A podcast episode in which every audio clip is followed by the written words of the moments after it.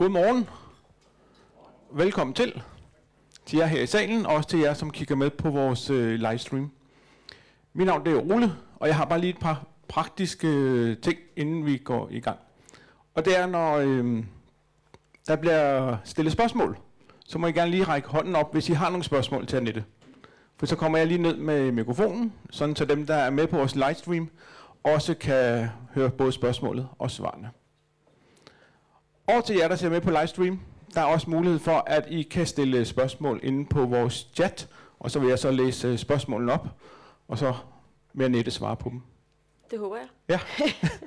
Ellers så er det bare, ja, endnu en gang velkommen, og velkommen til Annette Kledal, som jo er underviser på vores coachuddannelse, som der også ligger nogle brochurer på, på jeres stole. God fornøjelse. Tak. Ja, godmorgen, og velkommen til det her morgenmøde om øh, coaching i ledelse. Er I friske? Yes, godt. Jeg har fået kaffe og croissant og sådan noget, så nu øh, solen skinner, ikke? så det er dejligt. Jeg glæder mig til at øh, være sammen med jer her til morgen og øh, fortælle lidt om øh, coaching øh, i ledelse. Øhm, jeg ved ikke, om I, I kender til det der med, at man øh, møder noget i sit liv, hvor man bare kan mærke, at det bringer passionen frem. Det her med, at man kan sige om noget, at det er simpelthen lige mig det her. Kender I det fra jeres eget liv? At man har nogle ting i sit liv, hvor man bare kan mærke sådan helt ind, yes, det er bare lige mig. Det er sådan, jeg har det med coaching. Og det er sådan, jeg har haft det med coaching i 20 år. Øh, det er 20 år siden, jeg første gang øh, stødte ind i coaching som en disciplin. Jeg ved godt, det har eksisteret mange, mange år, og man har talt med hinanden og lyttet til hinanden, men sådan på en lidt mere struktureret måde. Og, øh, og jeg kunne bare mærke, at det var det, som, som jeg skulle koncentrere min øh, karriere om. At udvikle nogle mennesker øh, gennem dialog, og, øh, og mit firma hedder Expand, netop fordi det her med at skabe rum til den udvikling og den samtale og den forandring, det synes jeg er helt fantastisk. Så det er også derfor, jeg er her i dag. Det er derfor, jeg underviser i coaching. Det er derfor, jeg hver dag, øh, næsten hver dag i hvert fald, laver coaching. Coacher ledere, jeg coacher lederteams. Og øh, det er simpelthen øh, fantastisk at få lov at være med på rejser sammen med så mange fantastiske mennesker. Så jeg håber også, at vi i dag kan få en lille rejse sammen i hvert fald ind i øh, coachingens øh, univers. Øh, hvor mange af jer har egentlig øh, beskæftiget lidt med coaching, enten prøvet coaching eller været på det lidt ude der? Øj, det er rigtig mange af jer. Fantastisk. Jamen altså, så er I jo allerede klar til det her. Øh, I dag skal vi, øh, og jeg vil lige starte med at sige, at der er vist nok en lille bitte smule øh, øh, forvirring omkring tiderne. Der er nogen, der tænker, at det slutter kl. 10 i dag. Er der nogen, der har det sådan? Ja, der er nogen, der nikker. Og nogen tænker, at det er til 10.30, fordi der har stået to tider i øh, udsendelsen til øh, det her. Så det jeg gør, det er, at øh, klokken 10, så øh, slutter jeg sådan, øh, hvad skal man sige, morgenmøde som sådan, men jeg har også lige et kvarters tid, hvor jeg fortæller om coachuddannelsen, så vi slutter så 10.15. Øh, men så holder jeg ikke nogen pause. Så hvis der er nogen, der lige må løbe, så må jeg altså selv lige løbe ud dernede bag til, hvis I lige får behov for en lille body break. Øh, men så kører jeg til 10-15, så var det det kompromis, vi lige kunne finde frem til. Er det, er det okay? Yes, godt. Så øh, det, vi, øh, det vi skal i dag, det er, at vi starter sådan en lille smule bredt øh, ude og se, hvad er det for nogle trends, der er? Hvad er det for nogle globale udfordringer, som ledere de øh, måske kigger lidt ind i? Og hvad er det for nogle forandringer, som ledelse er undervejs med. Og hvordan er det så, at coaching egentlig kan hjælpe? Altså, hvad er det egentlig, coaching kan bidrage med i den kontekst, som ledere agerer i i dag? Og i fremtiden. Så går jeg ind og bliver sådan lidt mere konkret og lidt mere specifik i forhold til alle de forandringer, som sker. De gør noget ved os. Og de gør noget ved vores hjerne, fordi hjernen er lavet sådan, at øh, den reagerer på krav om forandringer på en særlig måde. Og hvordan er det, den viden om, hvordan hjernen reagerer, kan hjælpe os som ledere og som coaches? Øh, og hvordan er det så, at vi rent konkret kan gøre nogle af de her ting i hverdagen? Hvad er det? Jeg prøver at tage nogle pointer frem fra, fra, fra det at coache, som er virkelig vigtige for at kunne lykkes med at skabe en, lave en forandringsskabende samtale. Og det er jo egentlig det, coaching er. Det er jo at skabe, have en dialog, hvor vi faktisk hjælper selv eller en anden til at flytte sig fra et sted til et andet. Ændre nogle vaner, rent faktisk skabe læring, som flytter noget, så vi rent faktisk kan ende med at gøre noget andet, end vi plejer. Og jeg ved ikke, om I selv tænker, at nogle gange er det nemt, ikke? men der er også nogle gange, det er svært at ændre vaner, eller hvordan har I det med det? Ja. Øh, så, så vi er op imod nogle ting i vores biologi, som det er vigtigt at vide noget om. Og det er vigtigt at vide noget om, jamen hvad er det så, der skal til, for at vi kan lykkes? Fordi vi kan jo godt lykkes med at ændre vaner. I har jo også ændret masser af vaner i jeres liv. I har lært masser af nyt i jeres liv. Men hvad er det så lige for nogle håndgreb, vi kan gøre? Så der vil jeg dele nogle af de pointer med jer i dag.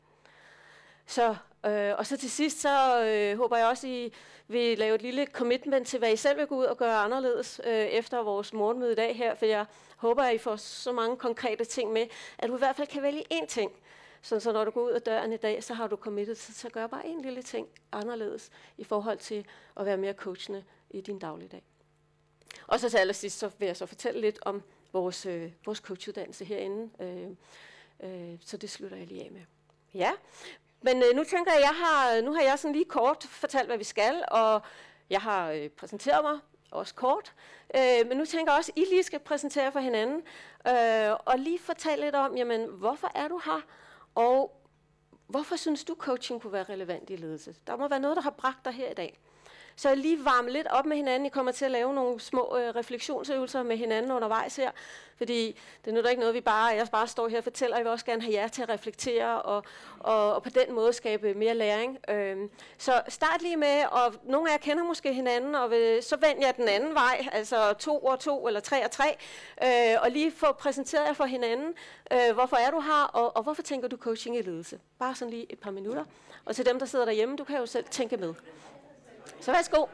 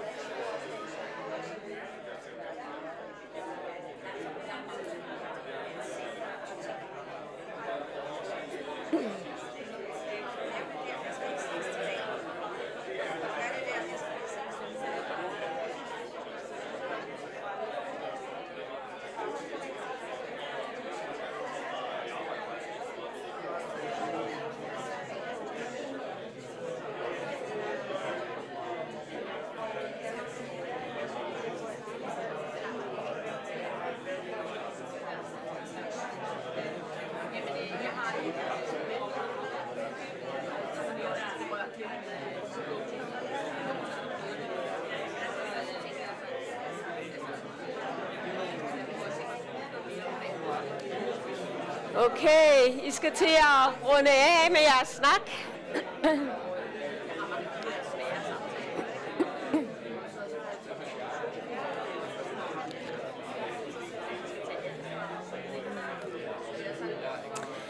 Ja, tak skal I have. Det er dejligt, at I, øh, I har så meget på hjerte, og øh, jeg er engageret i det her, øh, men jeg tænker også, det er derfor, I er kommet. Så øh, det her med sådan lige at få tænkt lidt omkring, hvorfor, det er faktisk en ret vigtig ting i det hele taget. Fordi det, når vi tænker, hvorfor, det er jo egentlig et spørgsmål om formål. Altså, og når vi taler om formål, jamen, så begynder vi at få gang i vores hjerne, og vi får begynder at få linket øh, ind til ens egen motivation.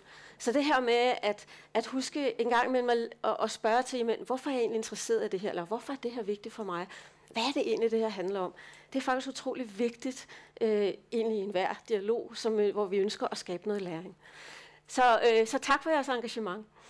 Øh, og vi kommer selvfølgelig til at vende tilbage til, til det.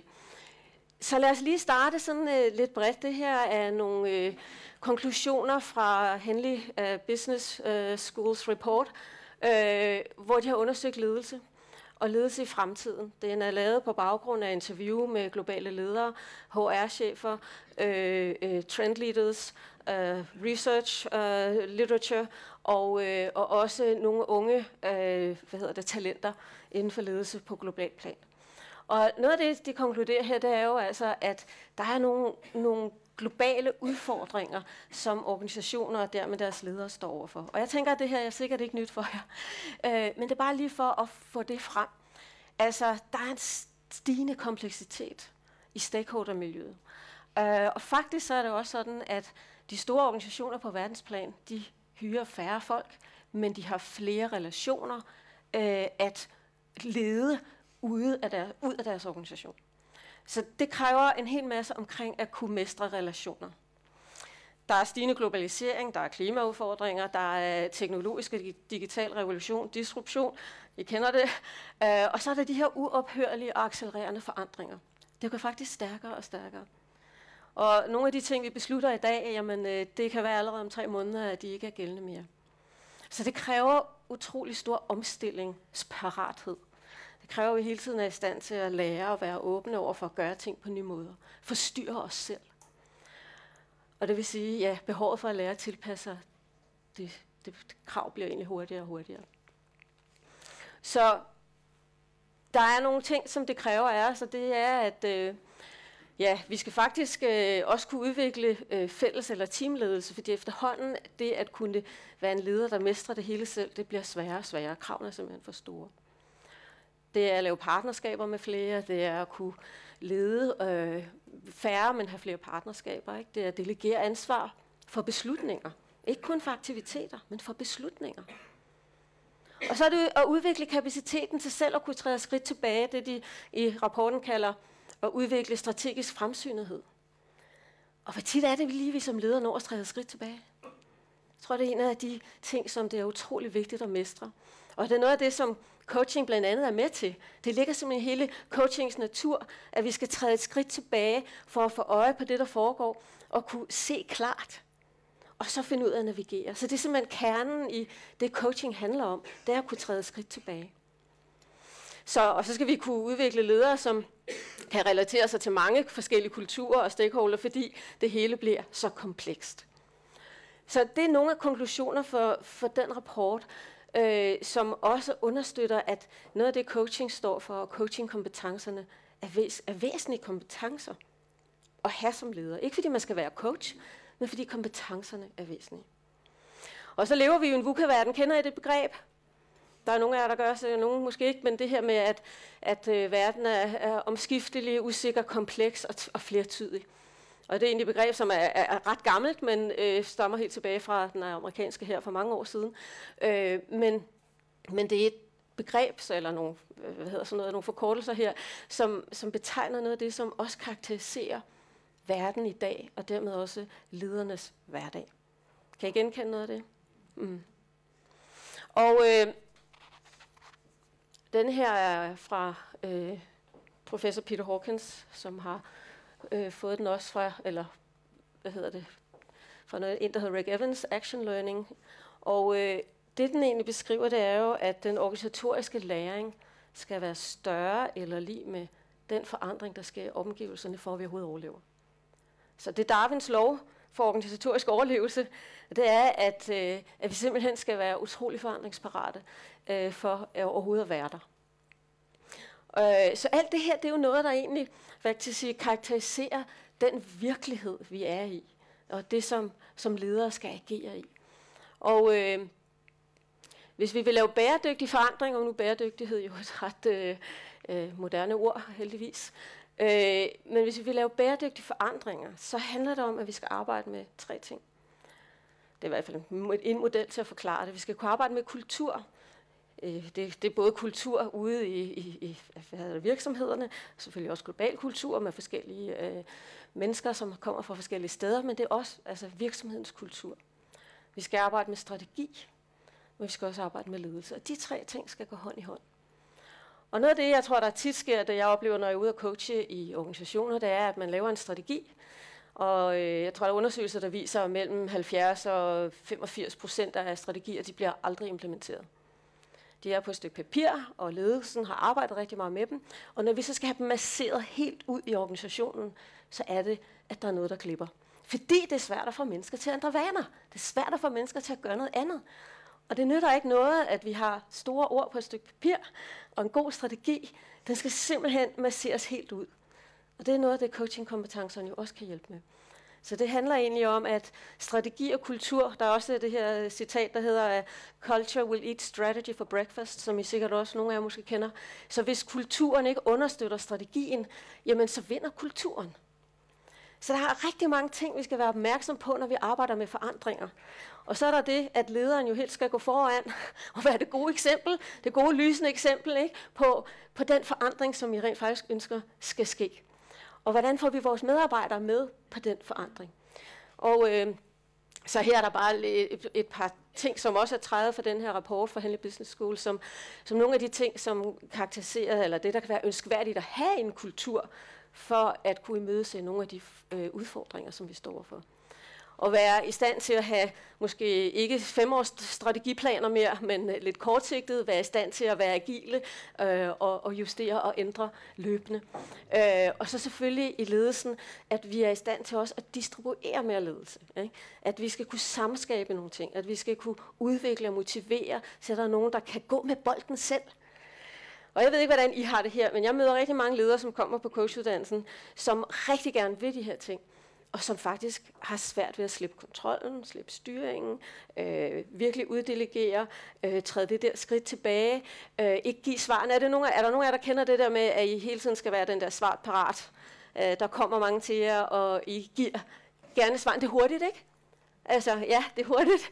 Øh, men det, der sker, det er jo, at man bliver meget nemt meget overbebyrdet på hele tiden at skulle være den, der er meget nede i materien, og faktisk ikke kan træde det der skridt tilbage øh, og kigge på strategien, kigge på kulturen, arbejde med, med det mere langsigtede, få mennesker til rent faktisk at flytte sig. Så man kommer til at få, være lidt for meget nede i maskinrummet, øh, og, og dermed øh, bliver man også meget øh, overbelastet. Det er der i hvert fald en del, der gør. Jeg ved ikke, om der er nogen af jer, der har det sådan, men jeg møder i hvert fald nogle af dem, som gør. Øh, så det er jo her, at det at kunne mestre nogle af coaching-kompetencerne virkelig kan være en hjælp i hverdagen. Så Ja, og hvis I har spørgsmål undervejs, så må I endelig sige til. Øhm, ikke? Så der dukker spørgsmål op. Ja. Så øhm, coaching handler om at skabe læring. Det handler om at skabe indsigt, og det handler om at skabe forandringer. Og når vi taler om læring, så kan vi øh, øh, tale om det på en måde, hvor vi oplever, at vi har, øh, der er en handling, som fører til en uønsket konsekvens måske, og derfor så vil vi gerne lave handling om. Altså adfærden. Vi vil gerne lave adfærden om. Og det, der meget tit sker, det er, at vi konstaterer, at adfærden ikke giver det resultat, vi gerne vil, så derfor så prøver vi at lave adfærden om. Nogle gange lykkes det. Så kalder vi det faktisk læring af første orden. Men der er også nogle gange, det ikke lykkes, og det er fordi, at vi har en grundlæggende antagelse, som driver vores handling. Som ikke bare bliver lavet om, fordi vi siger, at jeg vil gøre noget andet.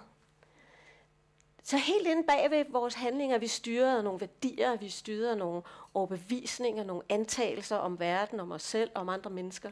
Så helt grundlæggende. Og, øh, og hvis vi ikke får lavet dem op, jamen så er det meget svært at ændre en handling.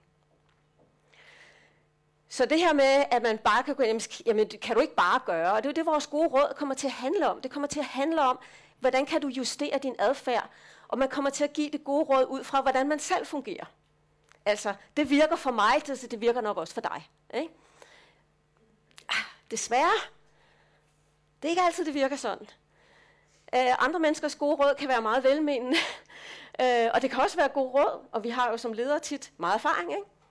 Vi har prøvet det, de andre kæmper med mange gange, så jeg vil gerne give mit gode råd videre. Godt og velmenende. Men de bedste råd, det er dem, vi kan give os selv. Og øh, det bedste, vi kan gøre som leder, det er at begynde at lytte og stille spørgsmål, som får os til at reflektere over det, der egentlig driver vores adfærd. De antagelser, som ligger bagved. Så hvorfor er det egentlig, at jeg ikke vil slippe styringen? Eller hvad er det, jeg er bange for, når jeg, hvis jeg ikke har fuld kontrol over af alle ledene, alle elementerne. Hvad er det, der gør, at jeg hele tiden synes, jeg skal præstere, når jeg nu ved, at når jeg præsterer, så mister jeg mit nærvær? Det er sådan nogle ting, jeg taler med ledere om. Det er det, jeg hele tiden møder, når der er nogle ledere, der skal blive bedre til at coache. Jamen, så er det, at de virkelig allerførst skal ind og arbejde med sig selv, for at kunne gå og gøre noget af det, de egentlig gerne vil. Og når de så ser, hvordan det virker, så bliver de helt høje øh, over det her. Er der nogen af jer, der har oplevet det, at de har hjulpet nogen med at stille nogle gode spørgsmål, lytte, og så rent faktisk så har de fundet nogle løsninger selv? Det er fantastisk, ikke? Ja, det er det, vi gerne vil have mere af. Så, så noget af det, vi, øh, vi skal her, det er, at vi skal være i stand til at skabe den her læring, hvor vi, hvor vi, øh, måske, hvor vi altså udfordrer antagelserne. Så jeg kunne godt tænke mig, at I lige vender jer igen mod hinanden, to og to, tre og tre, hvordan det lige passer, og prøv at finde et eksempel frem på, jeg lige tilbage en gang, det gør jeg der, øh, på denne her, hvor er du lykkedes med, at enten med dig selv, eller med en samtale med en anden, at rent faktisk få udfordret en antagelse, som styrede en handling, og hvor du har fået den der, aha, nå ja, det kunne måske være anderledes, eller du har set den hos en anden. Så prøv lige at tale om et eksempel eller to, øh, hvor I har faktisk oplevet at gøre det her med jer selv eller med en anden. Giver det mening? Mm? Så brug lige et par minutter på det. Prøv lige at dele med hinanden. Vær lidt nysgerrig på, hvad var det egentlig, der skete der, hvor jeg rent faktisk lykkedes med det. Mm? Yes?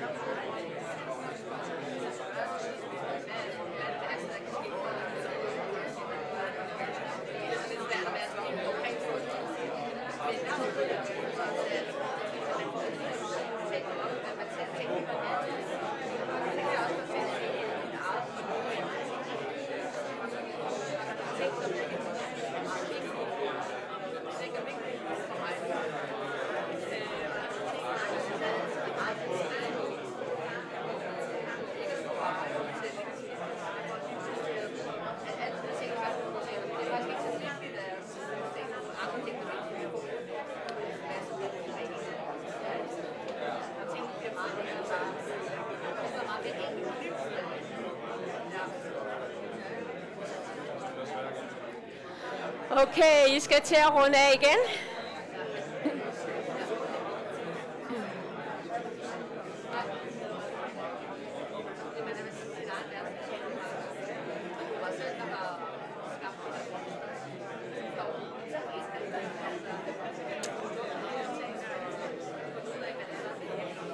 Okay.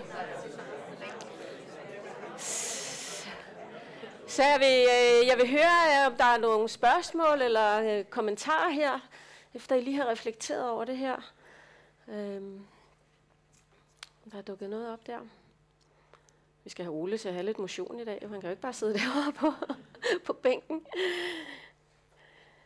Så hvad er det, der karakteriserer en øh, situation, hvor man rent faktisk lykkes at øh, enten hos sig selv eller hjælper en anden til at få, få, øh, få kigget på sådan en antagelse, som styrer vores handlinger? Nu er der... Hvad er det, der...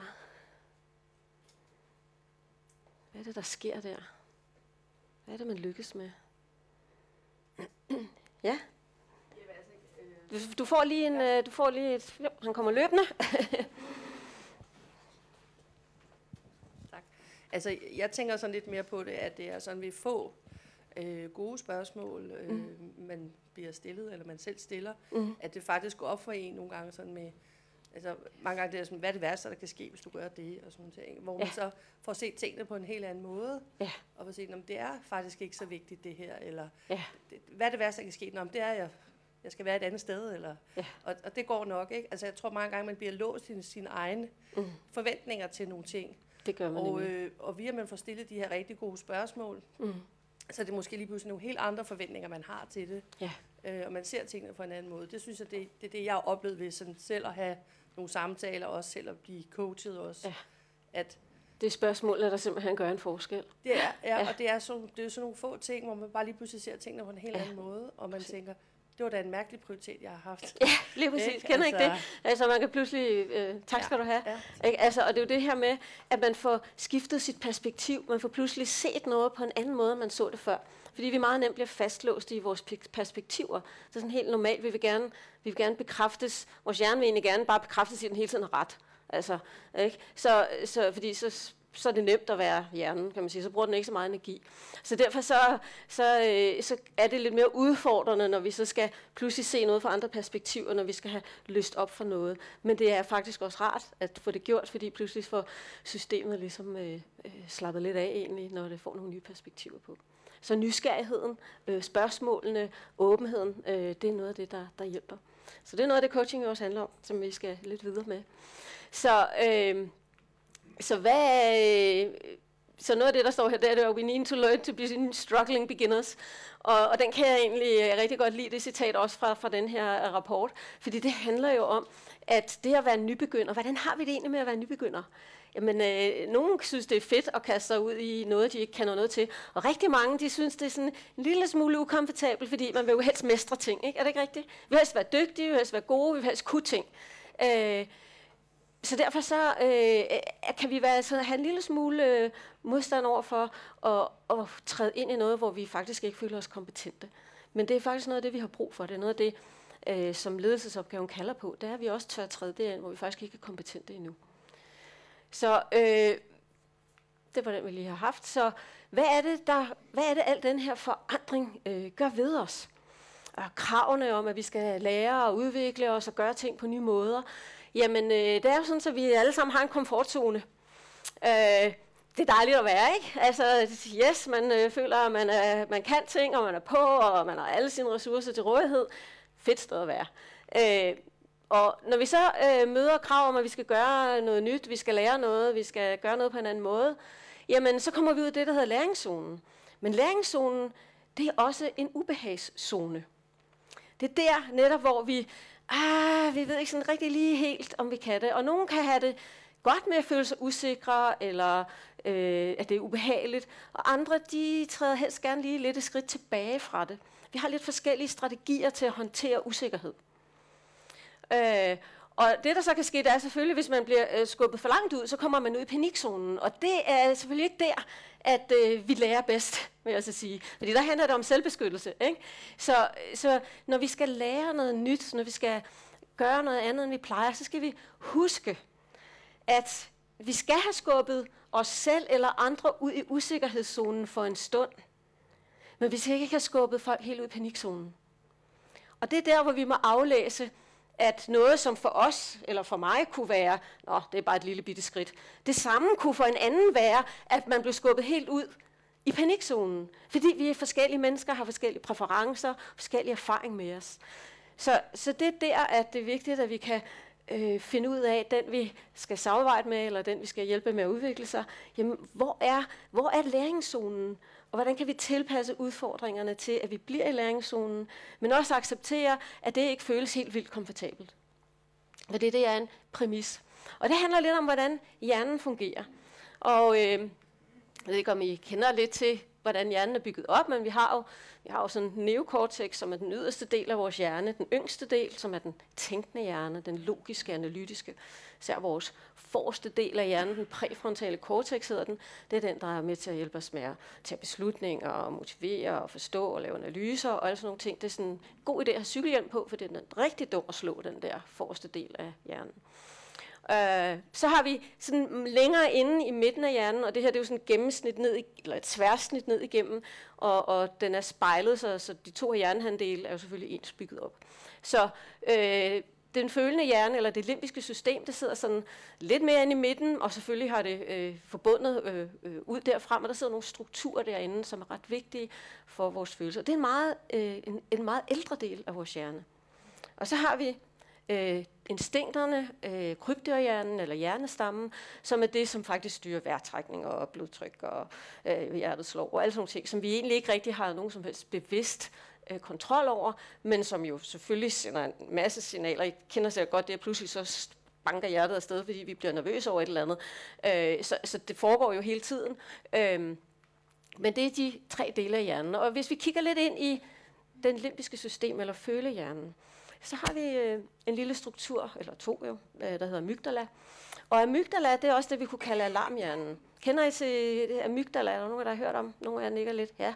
Og amygdala er den, der egentlig scanner omgivelserne for, om det er trygt, om, det er, øh, om jeg kan, eller om det er farligt. Altså, så det er den, der hele tiden øh, sørger for, at vi overlever.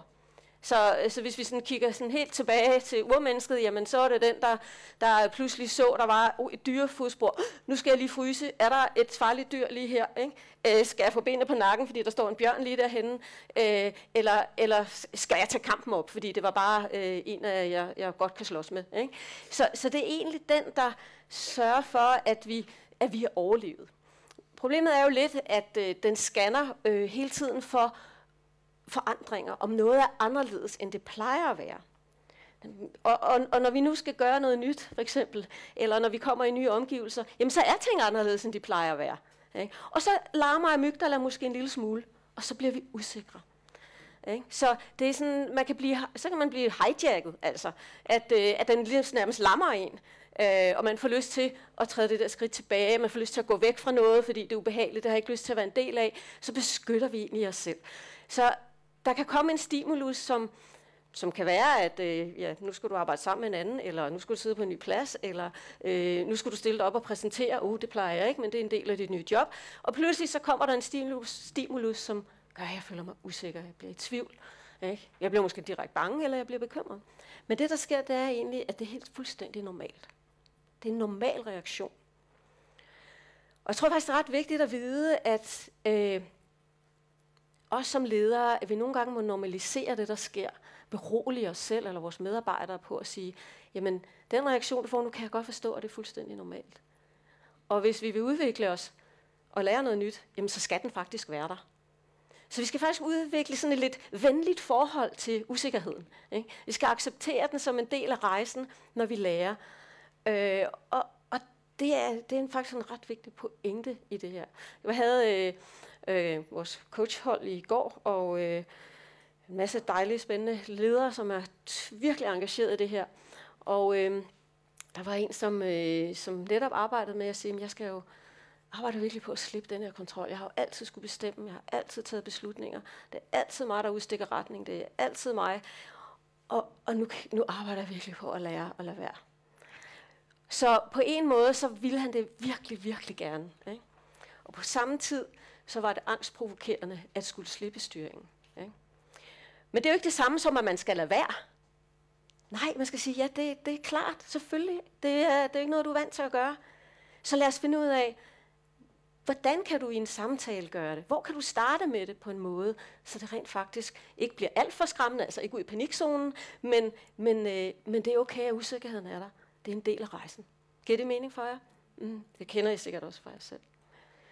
Så øhm, præmis ved læring, det er jo altså, at øh, al forandring, det vil sætte en hjernen i en tilstand af usikkerhed. Og I kan lige så godt blive gode venner med den usikkerhed.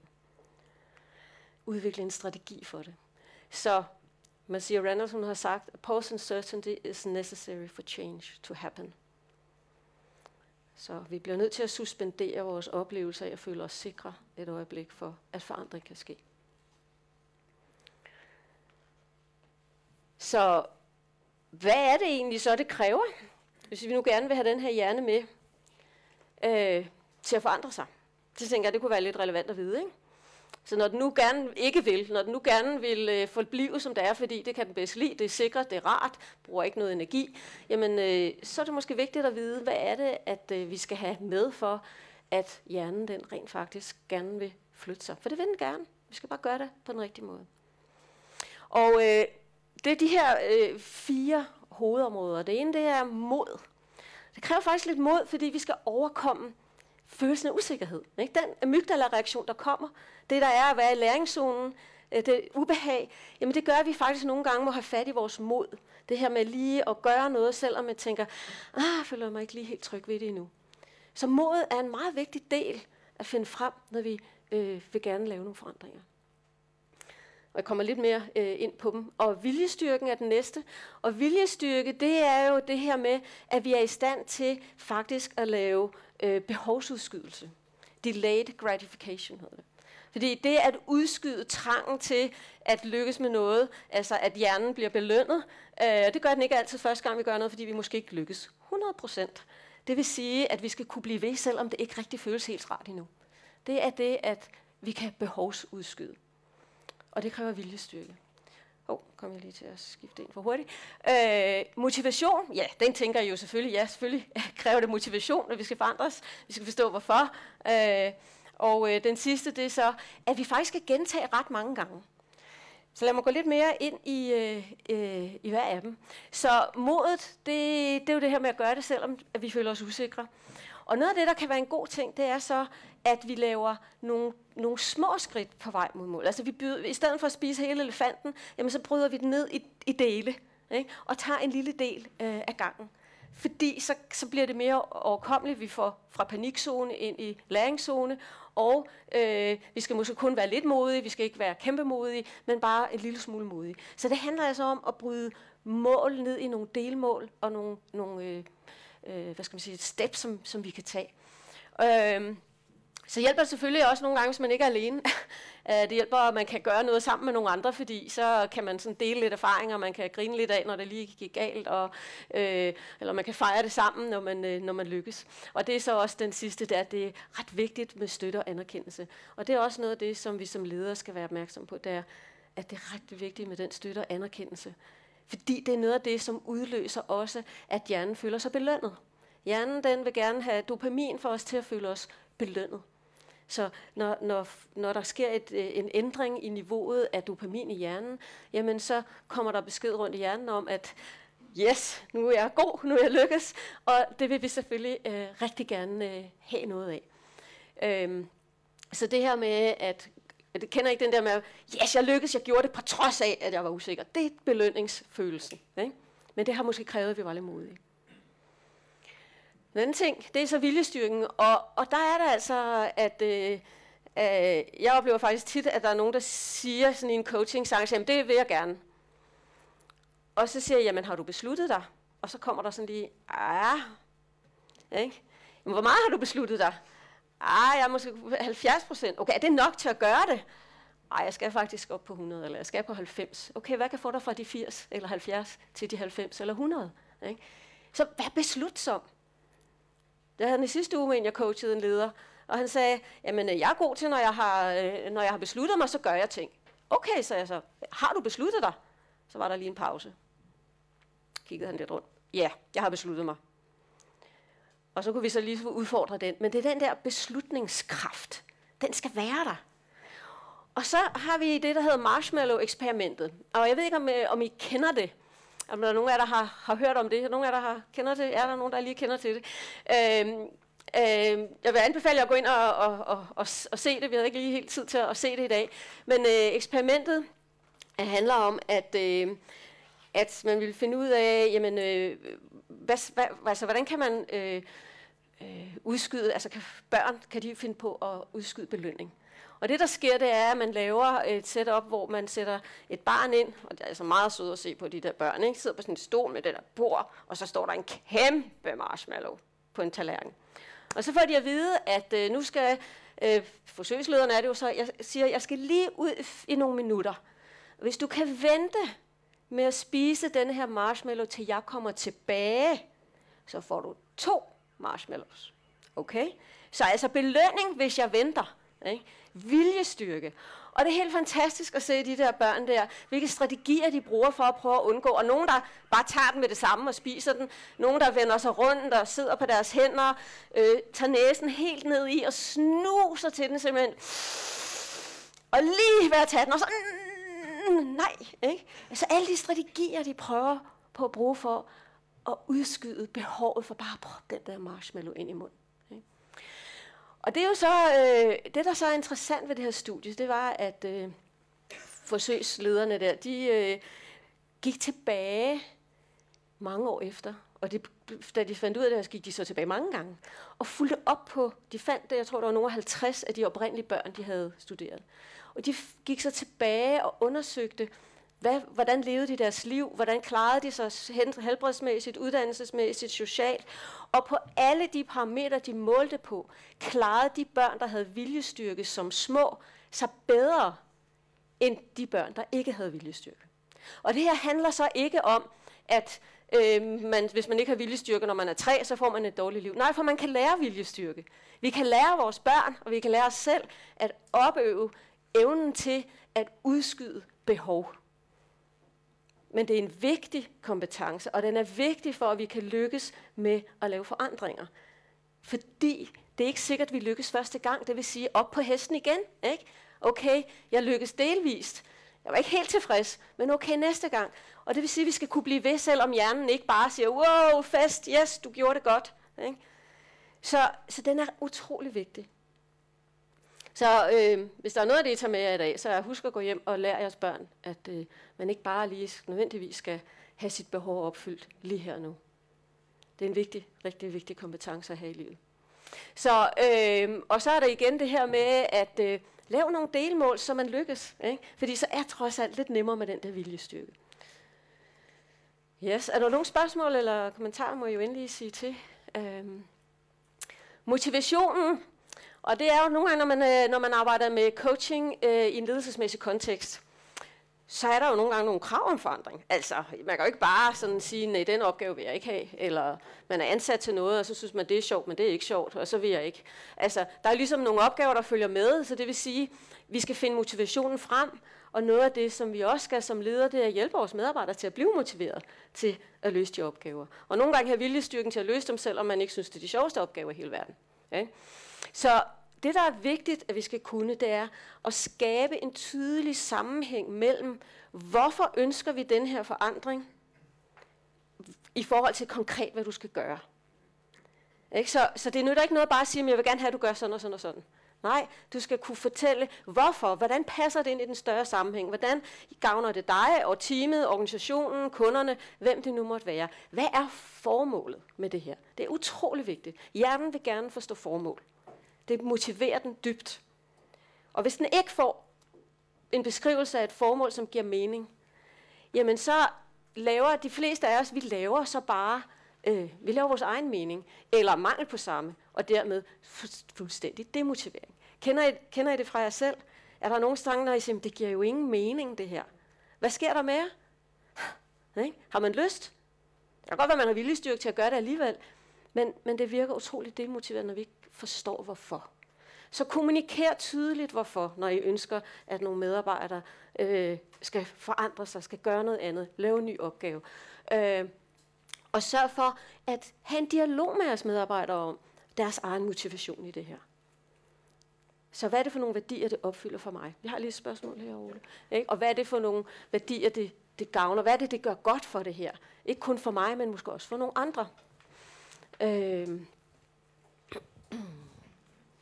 Jamen, det er fordi, jeg oplever bare tit, at øhm, selvom man sådan prøver at sådan forklare, hvorfor er det, du skal gøre, som du gør, hvor mm. det er så vigtigt, så er tit i forhold til modtaget altid what's in it for me. Ja. Og det, det er bare den, jeg synes rigtig svært at komme ud over. Ja. Fordi jeg kan have øh, nok så mange gode argumenter for, at det er rigtig godt for virksomheden. Øh, mm, mm. Vi, vi får vækst, øh, så kan vi købe nye biler. Og Ja. andet, ikke? Men det er altid bare, what's in it for me. Og jeg synes bare, mm. det er sådan en, der bare sådan, ah, Ja. nager rigtig meget. Jeg, jeg synes, det er svært.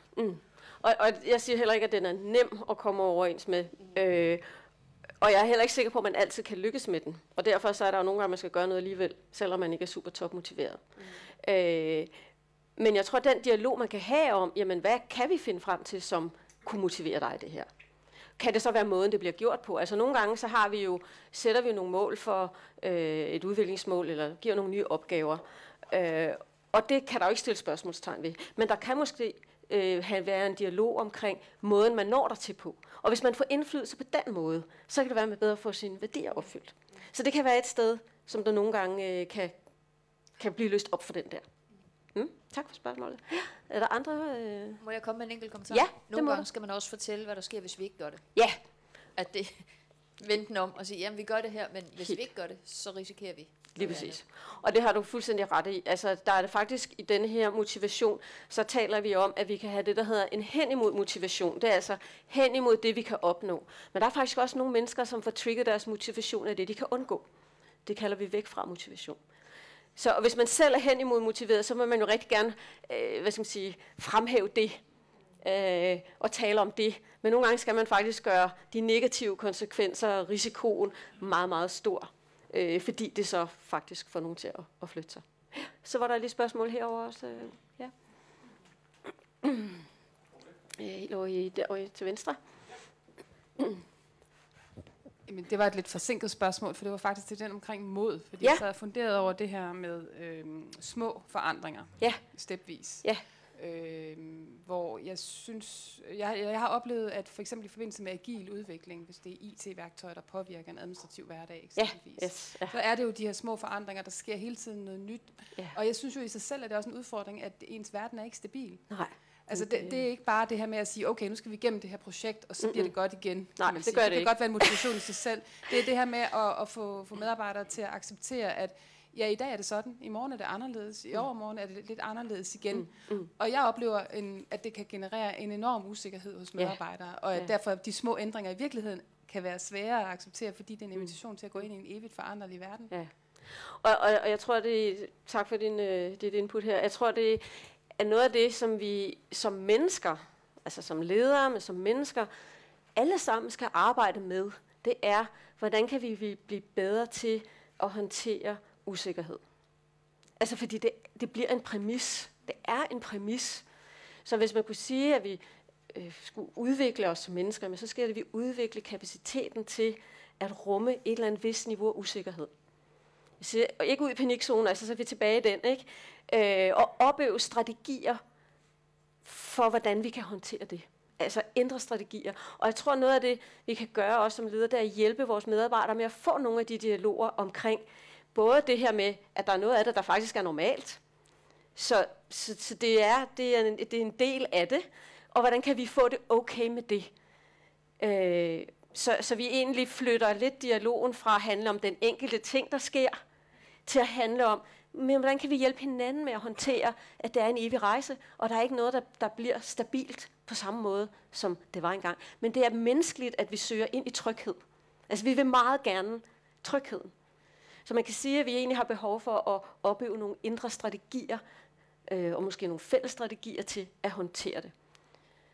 Og jeg ved godt, det ikke er et nemt svar at give, øh, øh, men jeg tror, der, der ligger rigtig meget for os alle sammen der. Øh, og der er nogle mennesker, som, øh, som har det fantastisk med det. De elsker forandringer. Ikke? Så prøv at lære dem. Hvad, er det, hvad for nogle holdninger har de? Hvad for nogle antagelser har de? Ikke? Hvad er det, der gør, at de synes, det er fantastisk? Og det behøver ikke betyde, at vi alle sammen skal hoppe ud for at lave base jump, men, men, øh, men, men det kan bare være, være mindre ting, men vi kan lære at, at, at være med det på en anden måde. Mm, tak for det. Så den sidste, vi lige skal have fat på her, det er gentagelse. Og det, det handler om, at, øh, at vi simpelthen skal være opmærksom på, at vi må gentage en adfærd rigtig mange gange, før det bliver til en vane. Så vi bliver nødt til at, at lave, øh, hvad skal man sige, massere det ind. Vi bliver nødt til at prøve at finde en, nogle egnede øvebaner. Hvem kan jeg, øh, hvor mange gange skal jeg gøre det her? Hvem kan jeg gøre det med først, hvor det er mest trygt? Hvis jeg nu for eksempel skulle blive bedre til at, at modtage øh, feedback eller kritik, øh, uden at jeg føler, at jeg går helt i spåne over det, jamen, øh, så kan det være, at jeg måske starter med at opsøge det fra en, jeg synes, og vi er gode venner, du, du fortæller mig det sådan lidt pænt. Så starter jeg der, ikke? Og så kan jeg udfordre mig selv mere og mere og mere øh, på det. Ikke? Indtil at det er okay, nå, nu kommer chefen lige ind og, og siger, at det jeg lavede, det ikke var, det var ikke levet ikke op til forventningerne. Nå, okay, men det har jeg det fint med. Fortæl mig, hvad jeg skal gøre anderledes. Ikke? Altså indtil jeg har den der, yes, det kan jeg det her. Ikke? Så, så vi må gentage det øh, mange gange. Øh, og der er det fint at tænke også ind, jamen gør det enkelt, simpelt, nemt første gang, lidt sværere anden gang, sådan gradvis stigning. Men noget af det, vi også skal huske at tænke på, og det er noget af det, hvor lederne jo kan have en indflydelse, det er, er der strukturer, som understøtter, at det her rent faktisk kan lade sig gøre? Ikke? Altså, eller, eller er systemerne eller kulturen i vores virksomhed sådan, at det faktisk er ret svært for den enkelte at lykkes? Ikke? Det er noget af det, jeg nogle gange møder, det er, at, øh, at øh, ja, for eksempel så, så arbejder man på, på at få en feedbackkultur, og man vil gerne give feedback med det samme. Men alle møder ligger sådan så, at når man går fra det ene møde, så er det andet møde startet. Okay? Så hvordan skal vi så planlægge vores møder, så feedbacken er en del af mødet, og ikke noget, som skal ligge mellem møderne? Altså, det er jo sådan et spørgsmål, jamen sørger vi rent faktisk for, at det kan lade sig gøre, og gøre det, som vi beder nogen om at gøre? Ikke? Det er en ret væsentlig ting af det, for ellers så lykkes vi jo ikke med at få, få det gjort. Og så bliver det aldrig en vane. Så øh, det er heldigvis sådan, at vores hjerne, den kan lære nyt. Og det, øh, i mange år mente man jo, at fra man var 25, så gik det kun ned af bakke, ikke? Altså, så er det bare, blev vi dummere og dårligere, ikke? Heldigvis er det ikke kun sådan. Øh, der findes et begreb, der hedder neuroplasticitet. Og neuroplasticitet, det betyder, at hjernen den rent faktisk både anatomisk og funktionelt kan ændre sig. Og den gør det på flere måder. Den gør det dels ved, at den faktisk kan danne nye nerveceller. Den gør det ved, at den laver nogle øh, forbindelsen mellem nerveceller hedder en synapse. Og det er, hvor en udløber fra en nervecelle møder en anden, og så sender den beskeden videre. Og vi har en trillion, trilliard øh, forbindelser. Altså, jeg kan ikke huske, hvor mange. Det er helt vildt mange forbindelser, vi har mellem nerveceller. Og det er alle sammen forbundet med sådan en, en lille synapse, hedder det. Og den, der, kan man, der kan nervecellerne udvikle nogle kemiske stoffer, nogle receptorer, som gør, at de øh, bedre kan lide hinanden, sådan så at beskeden går hurtigere øh, mellem. Så det vil sige, det, og det kan man træne sådan, så det bliver stærkere. Og den sidste, det er, at man kan faktisk også lave nye forbindelser mellem nerveceller. Så nerveceller, der ikke har været forbundet med hinanden før, de kan faktisk blive forbundet. Jubi, vi kan lære nyt. Ikke? Fantastisk. Altså, men, men det kræver nogle af de ting, vi lige har talt om. Og noget af det, der faktisk også viser sig i øh, forskning at være understøttende for det her, det er, at vi gør noget med opmærksomhed. Jo mere opmærksomme vi er, mens vi gør noget, som er nyt, jo hurtigere lærer vi det. Ikke? Så, så det kræver, og det er også derfor, det kræver noget af os. Altså, det kræver, at man ikke, altså det er jo ikke bare rutine endnu, vel? Det er ikke noget, jeg bare gør med højre hånd, mens jeg laver noget andet og tænker på noget tredje. Nej, jeg skal bruge min fulde opmærksomhed. Og er vi som ledere også gode til at understøtte vores medarbejdere i, ja, nogle gange går ting lidt langsommere, mens vi lærer noget nyt. Ikke? Øh, og, og, og får man lov at få fred til at koncentrere sig om det her, øh, så man kan gøre det med den opmærksomhed, fordi så går neuroplasticiteten, det går hurtigere. Ikke? Den bliver hurtigere udløst, hvis vi gør noget med opmærksomhed. Så, øh, Happy and learning hedder det. Cells that fire together, they wire together. Så det er det, vi hele tiden, der er celler, der, der udløser fyre sammen, jamen øh, de forbinder sig med hinanden. Og det er det, der skaber, skaber neurale netværk, det er det, der skaber vores vaner. Det er det, vi skal have udløst i coaching, i coaching-samtalerne. Okay? Yes, så øh, en lille stop her, øh, så går vi videre med noget mere konkret omkring øh, coaching. Det her er meget coaching, øh, for det er det, det hele handler om. Øh, men nu får jeg også lige nogle værktøjer lige om lidt. Øh, så, men bare lige et lille stop her. Hvordan kan du bruge den her viden, det vi nu har talt om, i din hverdag? Og hvordan kunne du tænke dig at gøre det? Bare prøv at finde en lille ting, hvor du kan sige, noget af det her, det er inspireret til at prøve af. Øh, prøv at være konkret. Ikke bare sige, jamen jeg vil også være mere nysgerrig over for mine medarbejdere. Eller jeg vil også være mere modig. Nej, hvordan vil du være mere modig? Eller hvad det konkret sige eller gøre? Prøv virkelig at lige tænk meget konkret specifikt. Så vend jer lige mod hinanden igen, og øh, hvis I trænger til at stå op, er I også vildt velkommen til at gøre det. For igen bare nogle minutter.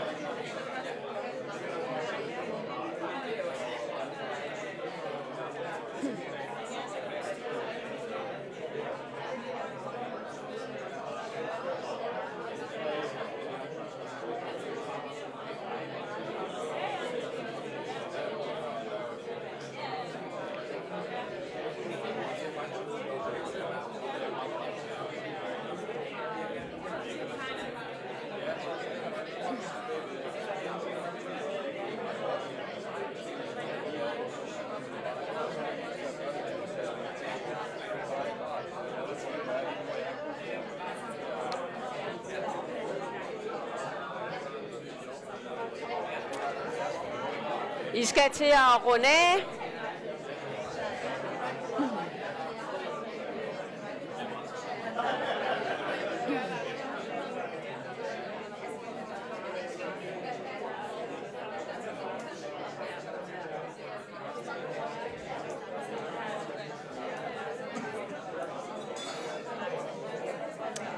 Ja, tak skal I have. I må godt øh, finde tilbage til jeres pladser.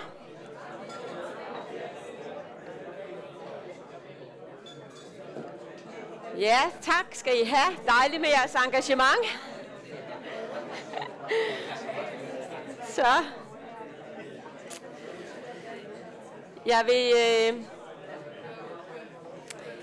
jeg vil lige høre, om der er øh, nogle kommentarer eller nogle spørgsmål, der er lige dukket op, efter, efter I lige har haft mulighed for at tale lidt med hinanden om det her. Om der er dukket noget op. Hmm. Men jeg håber i hvert fald, at der er nogle af de her ting, I allerede sidder og tænker, I kan omsætte, for det er rigtig vigtigt hele tiden at relatere det ind i sin egen hverdag. At det ikke bare noget, der er herude, men, men tag det ind, der giver mening, og, og tænk meget konkret på, hvordan kan jeg omsætte noget af det her. Så dejligt, at I taler så lidt godt med hinanden her. Så vi skal øh, øh, øh lidt videre ind i, øh, hvad coaching-kompetencerne er for nogle kompetencer. Jeg kan selvfølgelig ikke lære jer øh, her i dag øh, alt det, vi lærer på coachuddannelsen, som øh, strækker sig over et halvt år. øh, det er klart, men øh, jeg vil tage nogle af de væsentlige øh, pointer frem. Og man kan sige, øh, jeg tænker sådan lidt, at ledelseskompetencer og coachingkompetencer i, i nogen, på nogle områder i hvert fald øh, lapper lidt ind over hinanden, og kunne være nysgerrig, fleksibel og kunne lytte, være modig, være empatisk. Også kunne vise en, en eller anden grad af sårbarhed. Øh, det er ikke det samme som, at man skal være, øh, blotte sig, men, øh, men det her med øh, at kunne vise noget ærlig sårbarhed, det kan faktisk være en meget stærk kompetence at have som leder. Selvfølgelig emotionelt intelligent og forstå forskellige perspektiver øh, og være selvbevidst. Det er noget af det, som, som, øh, som også den her rapport, jeg har henvist til nogle gange, også fremhæver som nogle væsentlige ledelseskompetencer. Og øh, det er faktisk noget af det, coaching jo også øh, handler om. Så øh, hvad er det, coaching kan gøre for at hjælpe? Og øh, ja, det første, en coaching-samtale jo gør, eller en coachende samtale, det er, at den får os til at lige stoppe op. Uh, og så er det det der, at vi træder det her skridt tilbage. Så er det meningen jo, at vi gerne skulle kunne reflektere, som du også sagde før, det her med at få, få nogle spørgsmål. ind, der faktisk lytter ordentligt til os. Noget af det, jeg oplever, at lederne siger allermest på coachinguddannelsen, det er, det gør en kæmpe forskel i deres dagligdag, at de leder, eller de lytter anderledes som leder. At de faktisk lytter ordentligt, vil jeg sige. At de lytter efter, hvad der bliver sagt, hvad der bliver sagt mellem linjerne, øh, og ikke lytter med en løsning for øje, men lytter for, at der er en, der skal forstå noget selv. Det er meget forskellige perspektiv, meget forskellige positioner at lytte fra. Lytter jeg for, at jeg skal forstå, så jeg kan give dig løsningen, eller lytter jeg for, at du skal forstå, så du kan finde en løsning? Inden for rammerne er selvfølgelig, at vi er en virksomhed. Ikke? Så der er meget forskel, og den træning i at kunne lytte. Jeg arbejder også med for eksempel med at kunne lytte øh, med, med hovedet selvfølgelig. Det, der er vi sådan en meget nysgerrig lytning. Når vi lytter med hjertet, så lytter vi mere empatisk. Men vi skal faktisk også kunne lytte med maven, og det er der, hvor vi lytter og er modige, når vi lytter. Det er der, hvor vi tør stille de lidt tricky spørgsmål. Det er der, hvor vi skubber lidt ud i, folk ud i usikkerhedszonen, hvor de måske ikke selv vil gå ud. Så, så, så det at skabe refleksion og skabe indsigt, det handler rigtig meget om, at vi er i stand til at lytte. Og så få stillet de spørgsmål, som gør, at man tænker, Nå ja, jeg kunne jo også. Og jeg oplever rigtig, rigtig tit, at sige, gud, hvor var det egentlig simpelt og enkelt, jeg har bare aldrig tænkt på det før. Nej, det er jo fordi, at vi kører rundt i de samme riller. Ikke? Altså, hjernen gør det, den plejer at gøre, så den skal invitere os nogle andre steder hen. Og det kan vi godt gøre selv nogle gange, men det hjælper bare rigtig meget, når der er en, der sætter sig ned og faktisk lytter og ved sine spørgsmål inviterer os et andet sted hen i vores tanker. Ellers kører pladen rundt i den samme rille. Ikke? Det er meget nemt, det der sker. Men det er ikke nok med det, så skal vi netop også øh, vi skal afprøve det, vi skal mærke det, vi skal øh, afprøve det helst allerede i coaching-samtalen, øh, og så skal vi selvfølgelig ud og træne det. Det er det, vi har talt om. Vi må øve os rigtig meget for, at det bliver en ny vane. Så, øh, for vi, men for at vi kan komme til at gøre det her, så kræver det faktisk noget af den, der påtager sig rollen om at være samtalepartneren, der styrer samtalen, hvis vi kan sige det sådan. Hvad er den, den coachende part i samtalen? Og øh, den her model er, er jo en forklaringsmodel på, hvad der sker, når vi interagerer med verden omkring os. Vi, vi opfatter verden gennem vores sanser, øh, og øh, vi har fem sanser, det er jo også vores nervesystem, men, øh, men sanserne går jo ligesom ind og gør noget inden i os, eller informationerne går ind og gør noget i os.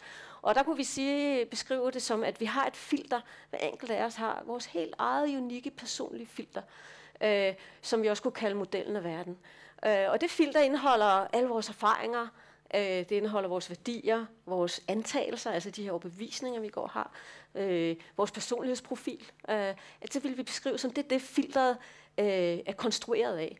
Og det er det, der gør, at jeg ser verden gennem en slags briller, ikke? og verden ser sådan ud med de briller, men du ser verden på en anden måde med dine, og altså, vi ser alle sammen verden meget forskelligt. Og det er jo ikke sådan en ny viden, det ved I jo godt. Ikke? Øh, men alligevel så kommer vi i dagligdagen til at tro, at andre mennesker har set og opfattet det samme, som vi har. Og det er faktisk ret sjældent sandt. Så det, der så sker med os selv, når vi opfatter verden, det er jo, at det skaber en indre gengivelse af den ydre verden. Vi tror, det er virkeligheden, men det er det ikke. Det er min helt unikke gengivelse af det, der foregår derude. Så der er ikke nogen, der oplever verden, som den er lige meget hvor objektive vi er, og lige meget hvor meget vi mener, vi holder os til fakta, så er der ikke nogen af os, der opfatter verden, som den i virkeligheden er. For vi kan ikke ikke have vores filter. Det er, vores, det er hele vores nervesystem. Det er, hvordan det hele er linket sammen. Så det er en præmis. Og det, der så sker, det er, at den måde, jeg gengiver den ydre verden på, det påvirker mig. Det påvirker min fysiologi, og det påvirker min tilstand. Så det påvirker mig rigtig meget, hvordan jeg tænker om verden, om andre mennesker. Og det sker så, det, det påvirker selvfølgelig min adfærd. Det er det, andre kan se. Andre kan ikke se alt det, der foregår inde, inde, inde i hovedet. Det, og, og meget af det foregår også ubevidst for mig. Meget af det, der foregår inde i filteret derop, jamen, det er, øh, det, det er jeg ikke engang klar over. Så meget af det, coaching-samtalen handler om, det er at prøve at kaste lys ind i det der filter der, sådan så jeg selv kan få øje på, Gud, det er sådan, jeg tænker. Når det er det, der foregår. Når det er derfor, jeg har øh, den her reaktion. Gud, jamen, det, kunne jeg da godt gøre på en anden måde. Ikke? Så, så øh, adfærden er det, andre kan se. De kan ikke se, hvad der foregår herinde. Og det coaching-samtalen jo så gerne vil, det er at spørge ind igennem det der system. Hvordan er tilstanden? Hvordan, øh, hvad er det, jeg tænker? Hvordan er det, jeg tænker om verden? Og det, der er så vigtigt, og nu kommer vi til en lille, øh, også en lille undersøgelse, der er lavet, som egentlig også er ret gammel, øh, Rosenthal-undersøgelsen. Jeg ved ikke, om der er nogen af jer, der også kender den, Rosenthal-effekten.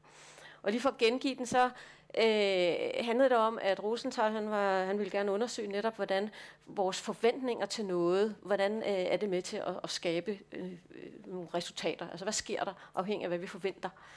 Og øh, han startede med at lave en undersøgelse, med, hvor han tog en øh, population af rotter, som selvfølgelig var ens, og øh, så delte han dem i to, og så lavede han forsøget, og selvfølgelig brugte han nogle psykologistuderende, dem har man jo lige ved hånden på et universitet.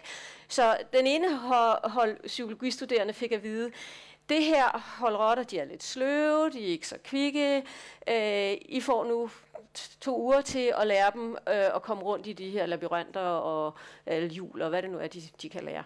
Og så sagde han til det andet hold, som ikke lige så mange rotter, øh, I har simpelthen været så top heldige, I har simpelthen øh, trukket, øh, vundet i lotteriet, I har fået virkelig kvikke rotter. Altså, de er sindssygt kvikke, dem her. Ikke? Så nu skal I lære dem øh, at komme rundt i de her. Så stoppede de forsøget og testede, og det var markant Altså det var sådan noget med 50% mere på hastighed og 80% mere på, hvad de kunne, eller sådan noget. Altså det var markant. Det kunne ikke være tilfældigheder, der gjorde, at det her hold rotter faktisk var blevet meget, meget dygtigere. Og når man så spurgte de, de psykologistuderende, jamen så havde de også været venlige og været mere tålmodige og mere opmuntrende og, og blevet ved længere tid, end, end de andre havde. Så det vil sige, at øh, de psykologistuderendes påvirkning var det, der gjorde, at rotterne performede forskelligt. For rotterne, de var ens, og de kan ikke have, øh, være biased omkring det her. De kan ikke på forhånd sige, jeg vil for godt lige være en dygtig rotte. Øh, man gentog så forsøget med skolebørn. Man intelligenstestede. Øh, tilfældigt udvalgte man 20 procent, som var, øh, øh, som var ens. Og så fortalte man nogle af lærerne, skal I høre, de her børn, de er selvfølgelig super søde børn, men øh, de, er ikke, de er lidt sløve, de er ikke de kvikkeste. Øh, men øh, gå i gang med at undervise dem. Og så fortalte man øh, nogle andre lærere, I har simpelthen fundet, fundet igen. Altså, det er et fantastisk unger. De er så kvikke, så smarte, de er så lærernemme. Så gik man i gang med at undervise, og når man øh, efter undervisningen, øh, eller efter et år afsluttede, så var de børn herover betydeligt dygtigere. Og igen, det kunne ikke bare være tilfældigheder, end de børn, der var derovre. Så, og så kan man sige, at det kunne selvfølgelig også handle om andre ting, men når man korrigerer for det, så var det altså den indflydelse, det har, det mindset, du har omkring de mennesker, du er sammen med, de situationer, du er i, er med til at gøre dem til det, de er.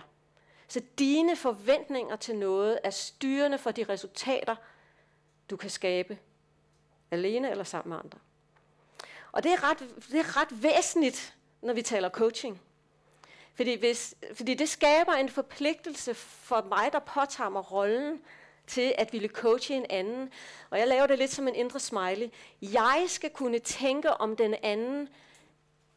Du lykkes. Du er dygtig. Jeg, jeg, altså, jeg tror på dig.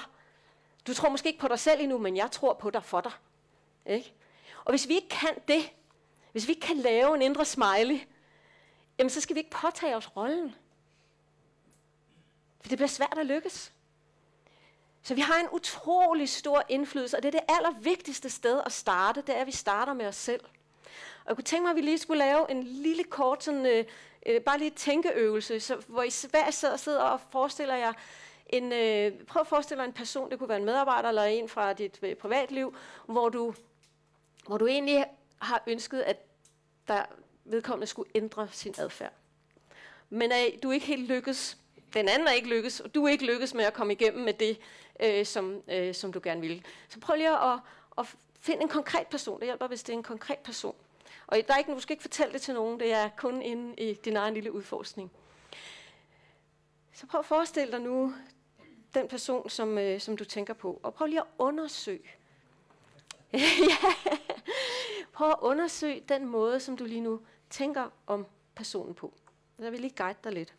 Så forestiller du øh, ser personen foran dig. Og så undersøg lige først, hvordan ser det billede ud. Hvis det hjælper dig at lukke øjnene, er du velkommen til det. Men ellers sid bare og kig lige frem eller op i luftet, hvor det passer. Prøv at undersøge det billede, du har af personen inde i din inde i dit øh, forestilling. Prøv at lægge mærke til, om det er, er, det, er det tæt på, er det langt væk. Altså prøv at lægge mærke til afstanden. Og du kan også prøve at lægge mærke til, hvor stort det er. Er det stort? Er det småt? Meget lille? Du kan også prøve at lægge mærke til, om der er bevægelse, eller om det er et stillbillede. Og hvor er det i dit synsfelt? Er det oppe? Er det nede? Er det ude til siden? Er det lige frem? Prøv at se placeringen. Hvor er det placeret henne? Og selvfølgelig kan du også prøve at se, hvordan ser personen ud i din indre gengivelse. Der kan også være, at der er noget lyd på. Det kan være, at du kan forestille dig, at du kan høre personens stemme. Og hvordan er den stemme gengivet inde i dig? Hvordan er lydniveauet? Hvordan er tonelejet? Hvordan er rytmen i stemmen? Bare prøv at lægge mærke til det. Og prøv at lægge mærke til, om der er noget, noget andet, som lige træder frem, som du kan lægge mærke til omkring din indre gengivelse af personen. Og så prøv at lægge mærke til, hvordan du har det i din egen krop. Hvad mærker du, når du tænker på personen? Hvor mærker du det? Er det for eksempel noget, du mærker i maven? Mærker du det i brystet? Mærker du det i hovedet? Andre steder. Og, og hvad mærker du? Hvilke ord vil du sætte på, hvis du kunne sætte et ord på følelsen eller kropsfornemmelsen? Og så prøv at lægge mærke til, på hvilken måde det påvirker dig og din kommunikation med den person, at du tænker sådan her om personen. Og så prøv at tænke på, hvilken lille ting kunne du gøre anderledes inden i din indre gengivelse af den her person, så du bedre kunne lykkes med det, du gerne vil lykkes med. Hvad skulle du lave om? Hvad skulle du lave om i billedet? Hvad skulle du lave om i måden, du tænker om personen på? Så du rent faktisk kunne lykkes med det, du gerne vil lykkes med. Prøv at gøre det konkret. Skal der ændres noget på, hvordan personen ser ud? Hvor personen er placeret? På lyden, lydniveauet? På følelsen? Hvilken følelse vil du hellere have for at lykkes?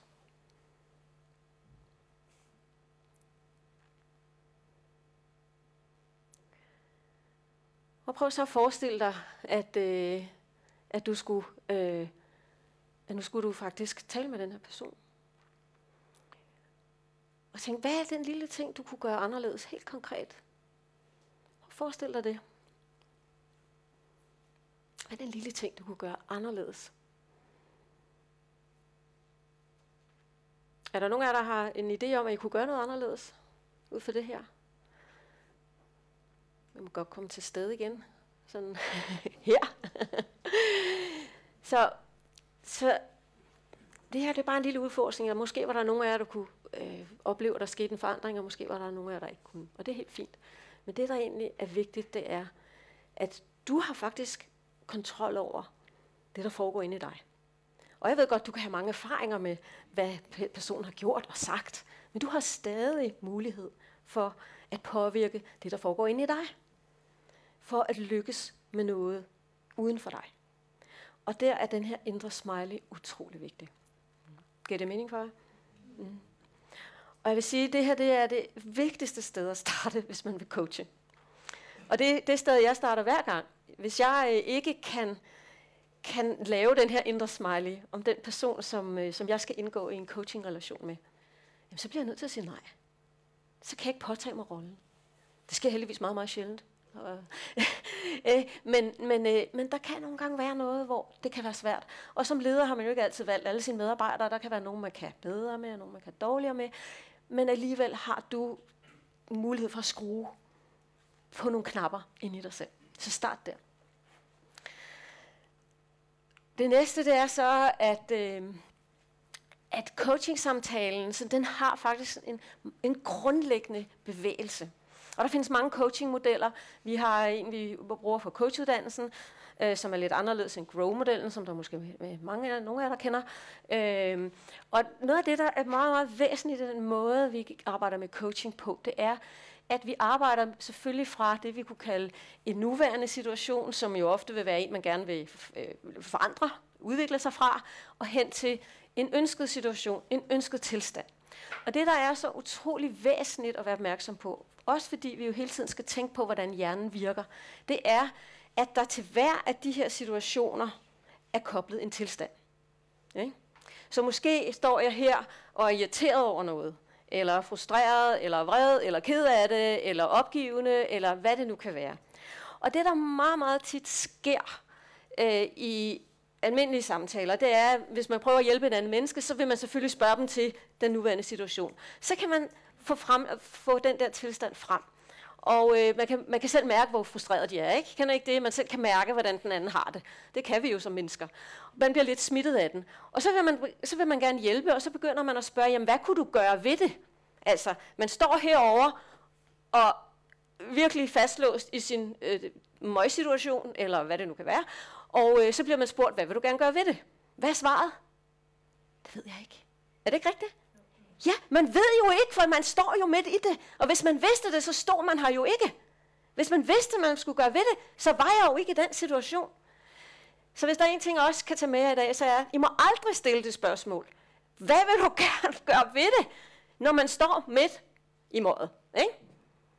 Fordi man er ikke kreativ der, man har ikke løsningerne. Og jeg ved godt, at jeg generaliserer lidt nu, øh, men det er en væsentlig pointe, at det der allervæsentligste, der skal ske i en coaching-samtale, det er, at vi først bevæger personen over, hvor de gerne vil være. Hvor de tænker på, når de er på den anden side af løsningen. De har ikke løsningen, den ligger herinde i midten. Men, men de ved godt, hvor det er, de gerne vil hen. De ved godt, hvad det er, de gerne vil. De ved godt, hvad det er, de gerne vil have det. Og når vi begynder at tale om det, så kommer den tilstand til live. Så får vi adgang til vores kompetencer, vi får adgang til vores kreativitet, vi får adgang til andre erfaringer, vi har haft. Men derover det er ligesom om, det hele kører bare i samme kredsløb, og vi kan ikke komme ud af det. Så noget af det allervigtigste, vi kan lære som coaches, det er at stille nogle andre spørgsmål, som først inviterer personen over i den ønskede, ikke kun situation, men tilstand. Og er der noget af det, som vi træner på coachuddannelsen, så er det, der skal aflæres nogle spørgsmål. Der skal aflæres timingen i de spørgsmål, og så skal vi først bygge op, og vi skal lære at aflæse Jamen, hvornår kan man se forskel på, hvor folk er? Og hvis I begynder at kigge efter det, så kan I se det. Der er ikke nogen, der ikke ser de her ting. Vi ved bare ikke helt, hvad vi skal gøre med det. Og rigtig mange af os, vi vil gerne, når folk har det skidt, hvad vil vi gerne? Hjælp dem væk fra det. Ikke? Og det gør vi meget gerne ved at tage det fra dem. Påtage men ved du jeg skal nok gøre det for dig, siger vi så. Ikke? Eller ved du hvad, øh, det hjælper mig at gøre sådan og sådan, og så kommer vores gode råd. Ikke? For først så ved de ikke, hvad de skal svare, og så tænker vi, oh shit, hvad skal vi nu gøre? Ved du hvad, så begynder vi, jamen kunne du ikke forestille dig, at, vi stiller det måske som et spørgsmål, men det er faktisk et godt råd. Ikke? Så øh, stop med det. ikke? Og begynder at invitere herover. Og når vi så er her, så begynder vi at kunne spørge, jamen, hvilke muligheder ser du, når du står herfra? Ikke? Vi kan vi kan få kigget på værdierne, vi kan kigge på holdningerne. Hvad er det, der sker, når man er derovre? Og hvad er det, du får øje på her? Og det er sådan meget, meget øh, grundlæggende. Og det har vi prøvet, prøvet at sætte op. Jeg, øh, det er sådan lidt for simpelt, enkel coachingmodel, jeg tager med jer her i dag, for jeg kan ikke nå at lære alle nuancerne, men jeg vil gerne give jer en grundlæggende model med. Og det handler om, at det allerførste, vi altid skal i en coaching-samtale, det er, at vi skal finde ud af, hvad den skal handle om. Og rigtig mange mennesker, de tror, at de ved, hvad den anden vil have som et mål, uden at de har spurgt om det. De har tankelæst det og konkluderet, for det er det, vi er meget hurtige til. Og so sorry, men især ledere. Fordi de er vant til, at de skal være hurtige, og de skal konkludere, og de skal beslutte. Så de lytter for at beslutte. De lytter for at konkludere. Og det skal vi aflære. Vi skal lytte for, at den anden kan finde ud af et fokus. Hvad er det egentlig, som du ønsker at opnå i den her samtale? Hvad er det, der skal komme ud af det? Hvad er det, du vil have løst? Ikke? Hvad er det, du vil have med dig ud af døren? Ja, jeg ved godt, du sidder i den her problematik, men hvad vil du have med ud af døren, når vi er færdige om en halv time? Og hvordan vil du vide, at du har opnået det? Jeg arbejder hele tiden med succeskriterier i jeres dagligdag. I samtaler skal vi også have succeskriterier. Det er vigtigt, at vi ved, hvornår er vi lykkes med noget. Fordi det ligesom sætter, okay, hvordan kan vi komme derhen?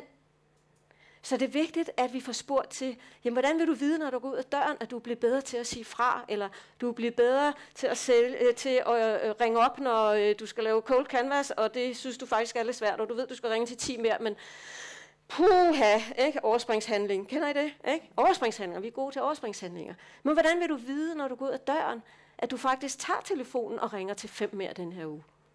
Hvordan vil du vide det? Ikke? Og så kan personen sige, men det ved jeg, fordi jeg kan mærke, at jeg tror, jeg kan. Eller det ved jeg først, når jeg har gjort det. Ja, men jeg vil gerne vide, hvordan ved du det, når du går ud af døren? Ikke kun derude, men jeg vil gerne vide, hvad skal du have med dig ud af døren, som gør, at du er overbevist om, at du kan. Okay? Det næste, vi skal i samtalen, det er, at vi skal finde ud af, jamen, hvor er du så nu? Ikke? Altså, Hvorhen, hvor er du i forhold til at kunne tage telefonen og ringe til de her fem mere, som du ikke synes er sjovt? Åh, oh, jeg kan mærke, at jeg får ondt i maven, og øh, når jeg ikke kender folk, så øh, kan jeg, jeg, øh, jeg har ikke nogen relation, jeg ved ikke, jeg føler mig frustreret og faktisk lidt nervøs over det. Ikke? Øh, og hvordan har du det med at være der? Og hvad er det egentlig, der trigger responsen? Ja, det er, når jeg ser i min kalender, at i dag skal jeg ringe til fem. Jubi! Nej, ikke jubi. Så finder jeg lige, når jeg skal for også lige have udfyldt det her. Og, nå, men jeg går lige hen og snakker med min kollega. Ikke? Men så er vi allerede forbi det punkt, hvor jeg bliver trigget til, eller hvad med at gøre det, som jeg godt ved, jeg skal. Trigger er ret vigtige, og der er masser af dem. Ikke? Så det næste viser, okay, så når du nu ser på skærmen, at du skal ringe til fem i dag, hvordan er det så, du gerne vil have det anderledes, for at du rent faktisk tager telefonen? Så skal jeg føle mig tryg, eller jeg skal føle, at jeg har overskud, eller jeg skal tænke, det bliver en god samtale. Og selvom de afviser mig, så ved jeg, at jeg er god. Altså, ikke? selvom de afviser mig, så ved de, at jeg er god. Okay. Så hvordan har du det, når du er der, hvor du ved, at du kan stå imod, og du øh, føler dig tryg og sikker, og du ved, at du er god? Ikke? Så begynder vi at bygge op. Ikke? Øh, hvad tænker du om dig selv, når du er der? Hvad kan du? Hvilke nogle kompetencer har du til rådighed? Hvad er det så, du plejer at sige til folk? Hvordan opbygger du relation? Jeg kan høre, det, det er det, du er god til. Ikke? Og så begynder vi at bygge en tilstand op. Og så kan jeg begynde at spørge, så hvad er det konkret, du vil gøre anderledes, når du nu skal ringe op i morgen? Eller her i dag? Ikke? Jamen, så vil jeg først have en dybe indånding, og så vil jeg forestille mig, at jeg taler med en person, som faktisk er rar og venlig, og jeg ved jo godt, at jeg forstyrrer dem, men jeg kan mærke, at jeg har et godt budskab. Eller hvad det nu er, man har fundet frem til. Ikke? Og hvad vil du konkret sige? Hvad, vil, hvad er din første sætning, du vil sige, når du ringer op? Ikke? Prøv det her med mig lige nu. Ikke? Så vil jeg bede personen om at forestiller nu skal du sidde og ringe. Hvad vil du sige til mig? Tag telefonen. Sig det nu. Ikke? Og så bliver vi ved indtil, at personen kan mærke, yes, jeg kan det her. Ikke? Fordi så har vi trænet adfærden. Vi har trænet adfærden her og nu. Og når vi har trænet adfærden, hvad sker der så inde i hjernen? Så går den fra panikzone ind i læringszone. Det kan godt være, at den stadig er en lille smule nervøs, ikke? eller synes, det er en lille smule ubehageligt. Men vi er i læringszonen. Fint. Super, det er der, vi gerne vil være. Ikke? Og det kan godt være, du ikke skal lykkes med fem i denne uge, men hvor mange vil du... Jamen, jeg påtager mig at ringe til de her tre. Det er tre firmaer, jeg kender dem nogenlunde i forvejen. Det føler jeg mig tryg ved. Godt, så det er de tre, du tager nu. Hvem tager du så i næste uge? Ikke? Kan I se, at vi, vi bygger det op, og vi skal hele tiden tænke på, hvad er det, hjernen har det godt med. Så den her coachingmodel er jo egentlig rimelig enkel, og jeg ved godt, at samtaler er ikke altid bare rimelig enkle, og folk svarer ikke altid lige på det, de bliver spurgt om, men øh, nogle gange må vi gentage spørgsmålene. Øh, men i sin struktur, så er det det her, coaching egentlig handler om. Giver det mening for jer? Mm. Så det jeg gerne vil nu her, øh, hvor vi skal øh, til at runde af på den her halvleg, hvad jeg vil sige med coaching, og hvor jeg så vil fortælle en lille smule om coachinguddannelsen lige om lidt. Jeg ved, der var nemlig nogen, der skulle gå klokken 10. Så vil jeg sige, prøv lige at, og øh, tænk på et commitment, du, du selv kunne lave. Nu havde I noget før, I tog op. Øh, så du kan selv vælge, hvad det er. Men find en konkret egnet øvebane. Altså, hvad er en situation, eller med hvem? Øh, er det sammen med en anden leder, eller er det sammen med en kollega, er det sammen med en medarbejder, er det derhjemme? Øh, hvor er det, du kunne tænke dig at afprøve noget helt konkret? For det er det, vi også gør i coachingrummet, det her. Prøv det med det samme, undskyld, og få noget øh, feedback, og blive ved, til det virker øh, troværdigt. Så det, jeg vil bede jer om at gøre nu, det er, at igen lige vende jer mod hinanden to og to. Og lige tage med, hvad er det, du tager med herfra i dag? Og hvad vil du allerede forpligte dig til at gøre eller afprøve? Med hvem, hvordan, hvornår? Bare ganske kort. Prøv at være helt konkret og specifik på det her. Commit dig. Beslut dig. Ikke? Mærk, hvordan er det, når jeg har besluttet mig? Hvordan er din beslutningskraft? Hvor er det, du har din viljestyrke? Og hvad motiverer dig til at gå ud og gøre bare i hvert fald én ting anderledes? Så tag lige to minutter på det. Øh, øh, igen med hinanden, inden vi øh, runder den her halvleg af.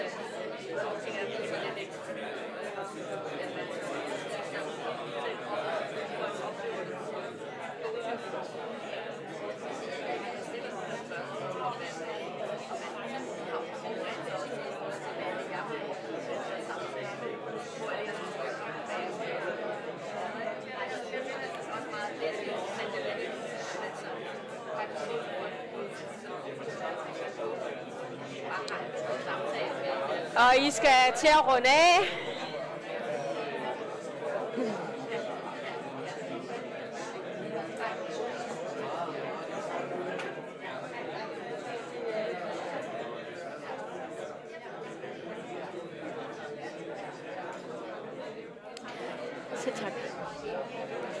Ja, så øh, I må godt lige finde tilbage til jeres øh, pladser.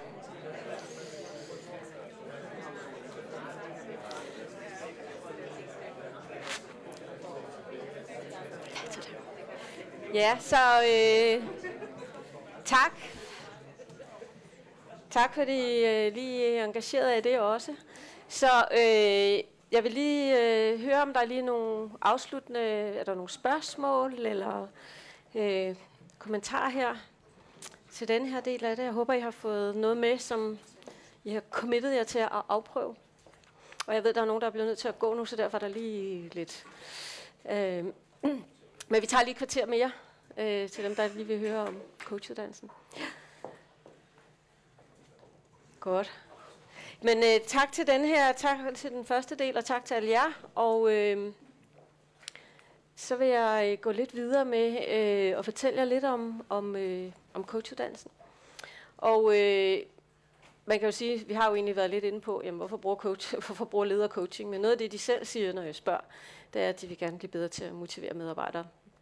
Øh, de vil også være gerne få nogle bedre løsninger og resultater. Der er jo rigtig mange, der rigtig gerne vil det her med at få inddraget en større pulje af idéer, øh, men, men så går der hverdag i den, og det går, går stærkt, og så er det, man kommer til at komme med dem selv.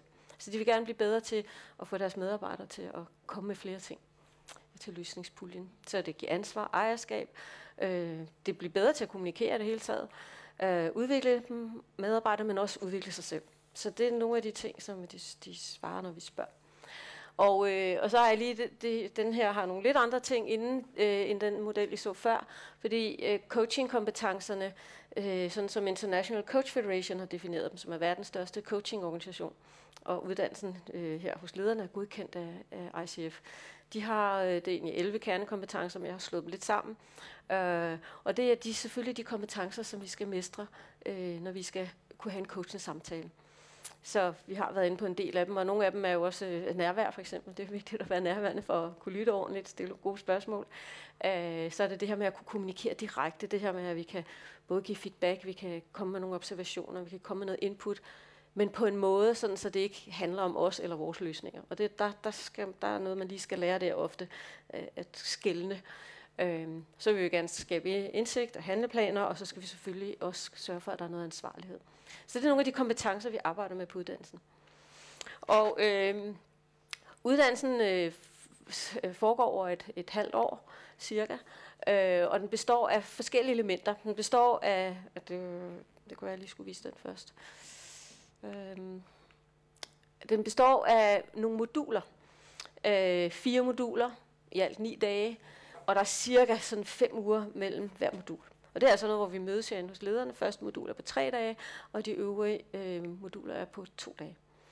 Så har vi feedback-sessioner. Det var det, vi lige havde med holdet i går, der startede i september. De havde deres første feedback-session.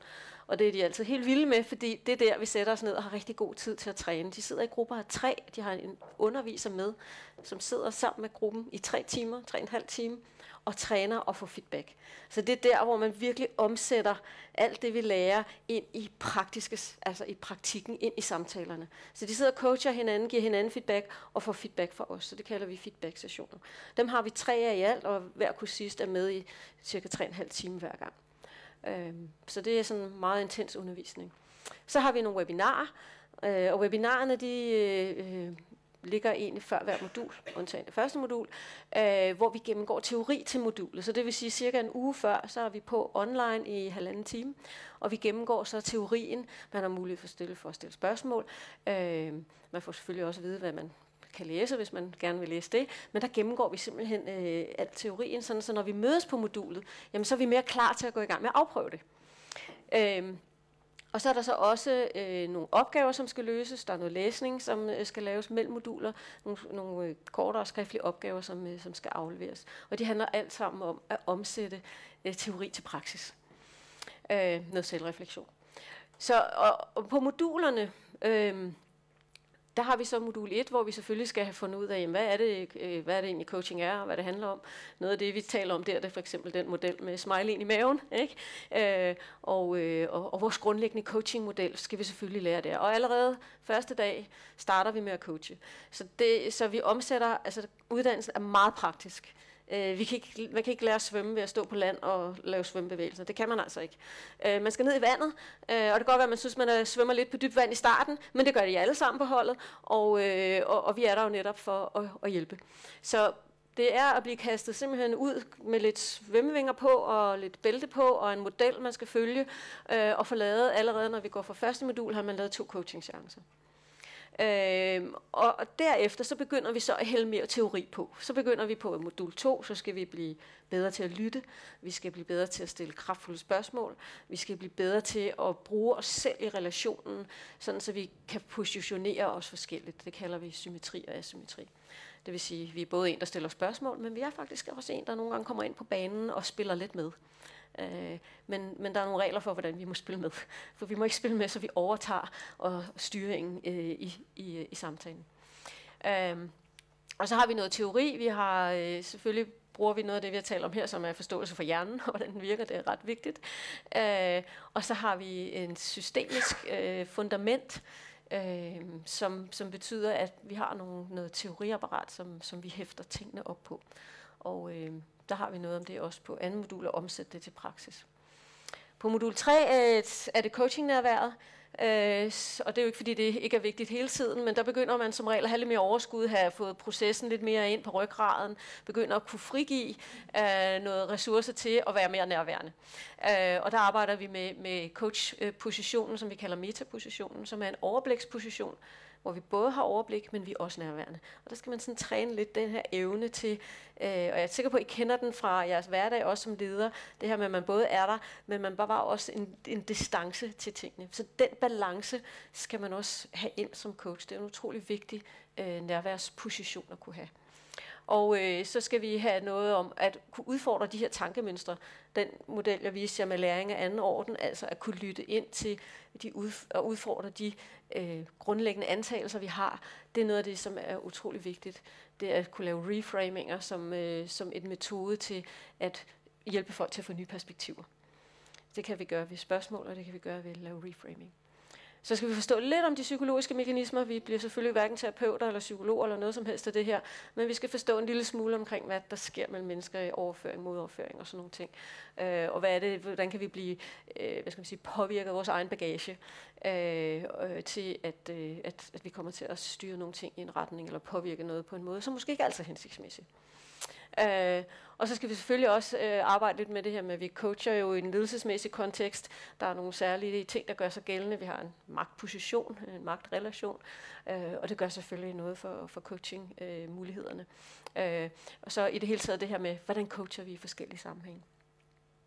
Og så på modul 4 øh, skal vi arbejde øh, mere med at forstå øh, det grundlæggende i motivation og vores værdier. Vi har jo også talt her om, hvor vigtigt det er. Så det her lærer vi også at, at, at kunne spørge til værdier, forstå dem, øh, lave værdiafklaringer, øh, og, og bruge nogle forskellige værktøjer til det, og blive mere intuitiv i sin tilgang. Jeg tror, at alle mennesker ønsker at være fri og kunne bruge sig selv. Øh, så det er jo ikke sådan, at vi skal have ens coaches ud i den anden ende. Nej, vi skal jo netop finde frem til, hvad det er, der gør den enkelte leder unik i sin tilgang, øh, og hvordan kan vi koble øh, os selv på og bruge vores, øh, vores intuition og den, vi er øh, i den måde, vi coacher på. Vi kommer helt grundlæggende til lige at skære det ud i pap, hvad det nu, der skal til, for at forandring sker. Og så skal vi også lære at kunne bevæge os fra dels at give feedback, som man selvfølgelig gør undervejs i uddannelsen, men også at kunne give det, vi kalder feed forward.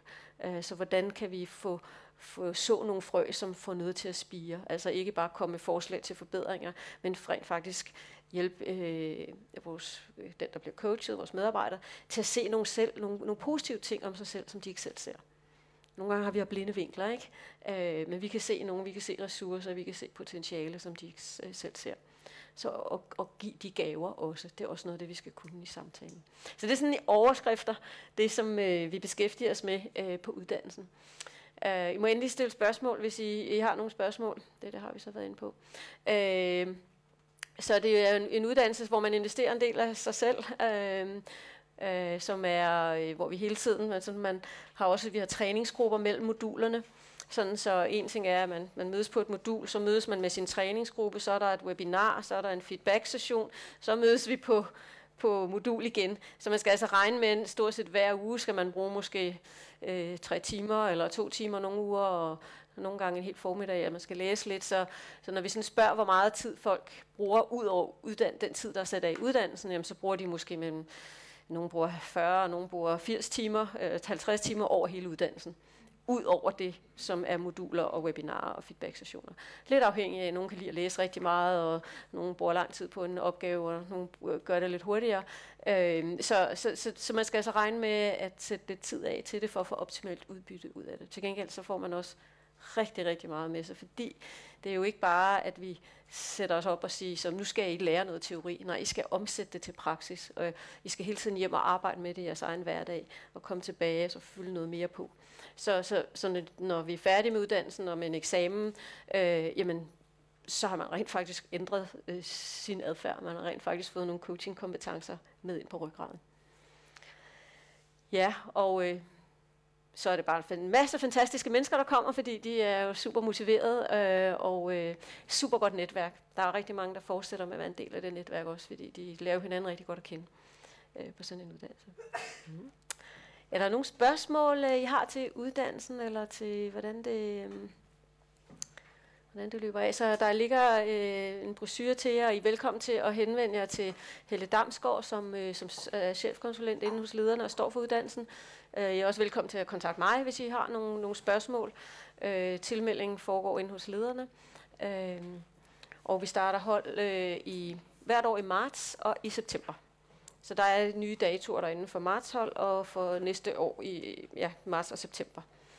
Øhm, ja, jeg tror, det var det. Hvis der ikke er nogen spørgsmål, så vil jeg sige tak, fordi I kom i dag. Øh, og håber, I får en øh, rigtig god dag. Tak. Tak skal I have.